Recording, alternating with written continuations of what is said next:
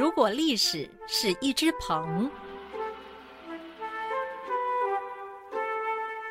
大家好，我是陈启鹏，很高兴来到好好听 FM， 跟各位聊聊历史的耐人寻味。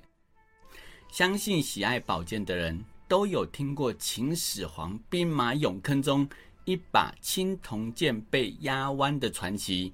今天就要来大揭秘。这个故事其实是一场乌龙。怎么说呢？话说西元1974年春天，当时的陕西临潼闹了旱灾，当地人民公社生产队决定打一口井，派了几个农民轮流挖掘。其中一位农民叫做杨志发，杨志发挖出一个像真人一般大小的黑瓦人，那这个黑瓦人就是后来的兵马俑。那其他人看到这些东西后都觉得是不祥的预兆，因为是从地底下出来的嘛。唯独这个杨志发有点见识，因为他知道附近就有古代帝王陵墓，搞不好这些东西都是珍贵文物啊。于是他将这些兵马俑的残片收集起来，用车子拉到县里，交给县文化馆来鉴定。那文化馆馆长看过之后判定对，确是文物，那于是给了他30元人民币做奖励。各位听到这里一定觉得怎么只有30元呢？好歹也来个几千元吧。其实不说你们不知道，这30元已经是一笔横财了哦，因为当时年轻人一个月的薪水就是20-30元人民币。那发现一个文物给你一个月薪水做奖励，听起来有没有像样一些呢？所以杨志发欢天喜地回去，不过这也没有比较好，因为没多久他的土地就被强制征收了，改成博物馆。那征收的金额好不好我们不讨论，但至少杨志发也名留千古，因为他被认为是世界第8大奇迹的发现者，不少各国政要来到这边都指明要跟他握手。随后秦始皇陵的考古挖掘正式展开，据说在兵马俑1号坑挖掘过程中，考古专家发现了一把青铜剑，这把青铜剑的剑尖被一尊重达150公斤的兵马俑压住，导致剑身弯曲接近45度。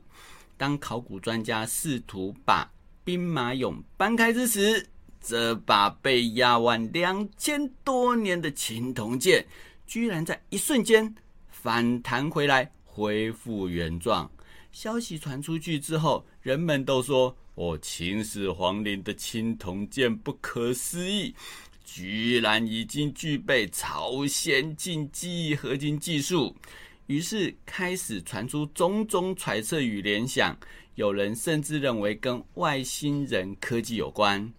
而这段故事也不知道在谈话性节目讲过多少次了，可惜的是以上内容纯属虚构，因为没有任何考古专家提出具有公信力的研究或报告，因此这段故事很有可能是工作人员私下传说。所以说秦始皇陵出土的青铜剑具有超先进记忆合金技术，纯属谣传就是了。当然也有人认为这是中共当局密不外宣，想要独占这种技术，我们假设就是如此好了。不过这么多年来，我们有听过中共复刻出青铜剑，却没有听过复刻出的哪一把具有记忆合金功能，对吧？事实上，后来在2号坑中也同样挖到青铜剑，而且还多达18把。而这18把出土的青铜剑也没有哪一把具有被压弯后复原的记忆合金功能。同样都是在兵马俑坑出土，同样都是青铜剑，但却唯独一号坑发现的那一把具有记忆合金功能。你不觉得这怎么说都说不过去吗？而考古专家当然也有解析这些青铜剑的成分，一如我们先前所说，这些青铜剑都是铜锡合金，铜锡合金是不具备记忆合金功能的，因为目前科学家发现能够作为记忆合金的金属只有三大类，分别是镍钛合金、铜锌铝合金、铜铝镍合金。在这三大类合金之中，没有哪一种是青铜剑的铜锡合金。那既然一开始发现的时候没有具公信力的考古专家在场，后来解析青铜剑又找不到足以说明记忆合金的成分，再次复刻又无法制作出相同功能的青铜剑。各位，你听到这里，说秦始皇时代就已经掌握记忆合金功能，这说得过去吗？我想大家的答案应该都会是否定的吧。于是我们再退1万步来看，假设当初那把青铜剑真的具有记忆合金功能，我想大陆专家一定会试着再弯弯看，但结果一定是无法复原，所以他们也无法拿这柄青铜剑来作为独一无二记忆合金功能的证明。所以各位如果不健忘，我之前在讲鱼肠剑的时候曾提到，有人揣测鱼肠剑可能具有记忆合金功能才能够折叠进鱼肚，对不对？但我直接否决。为什么？原因就是常被拿来证明有记忆合金功能的这把青铜剑本身就是大乌龙啦。另外，考古专家同样检测了这些青铜剑的铜锡比例，发现青铜剑表面含锡量是 31%， 内部含锡量为 21.4%。各位如果听过我讲越王勾践剑，一定会大吃一惊，因为这些青铜剑跟越王勾践剑一样，是属于脆硬材质，数值跟常见的玻璃陶瓷接近，也就是说，这些青铜剑也许锋利，但同样不堪一击，稍微一不小心掉到地下，就有可能成为碎片。既然可能成为碎片，那就更不可能具有记忆合金功能了，对不对？事实上，考古专家也说，兵马俑坑中出土了许多剑身残断后的断节，恰好反映了秦剑很脆的特性，所以这些宝剑甚至不能拿来上战场用，因为它们最主要的功能就是陪葬。无独有偶的是，这种非实用兵器在汉代古墓也有发现，像是汉代著名的环首刀，它原本应该是钢铁兵器，但汉代出土的环首刀居然是青铜材质，可以想见这种青铜环首刀绝对不可能实战用嘛，唯一的可能就是陪葬用。所以各位别以为从古墓挖到的宝剑一定是神兵利器，很多都只不过是陪葬用，表面上做做样子而已，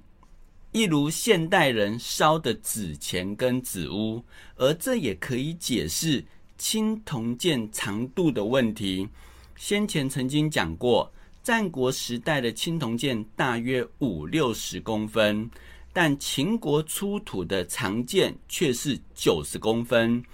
其实青铜剑这么长是无法用于实战的，但如果说这些青铜宝剑的原型其实是铁剑，仿造出来的目的是陪葬用，那是不是完全可以解释得通这些青铜剑会从50-60公分变成是90公分呢？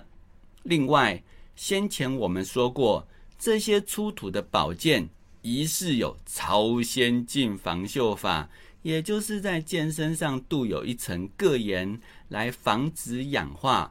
不过也有专家提出不同的看法，认为这些铬盐不是刻意为之，而是在铸造或陪葬过程中偶然渗入。理由如下：一是例证太少，古代同样含铬的青铜器不到10件；二是古代史料没有相关记载，也没有相关工艺流传下来；三是表面含铬量极不平均，平均含铬量也偏低。10把青铜剑的平均含铬量只有 1.056%。 那如此看来，这些青铜剑的含铬量并不高于其他铁、铝、矽等杂质，那因此不排除是土壤腐蚀导致这些青铜剑表层含有微量铬的可能。讲到这个地方，不知道各位是否失望？我们期待无比的神兵利器，真相竟然是如此的不堪一击。不过我要给各位一点信心，就是这些出土的宝剑还是有它逆天之处，只是逆天的技术都跟神兵利器没有直接的关系就是了。当然也有可能是目前科技还无法解析，或许日后更进步之后有机会再来证明这些被否决的古代记忆合金技术以及铬盐防氧化技术真的是存在在这些青铜宝剑之中。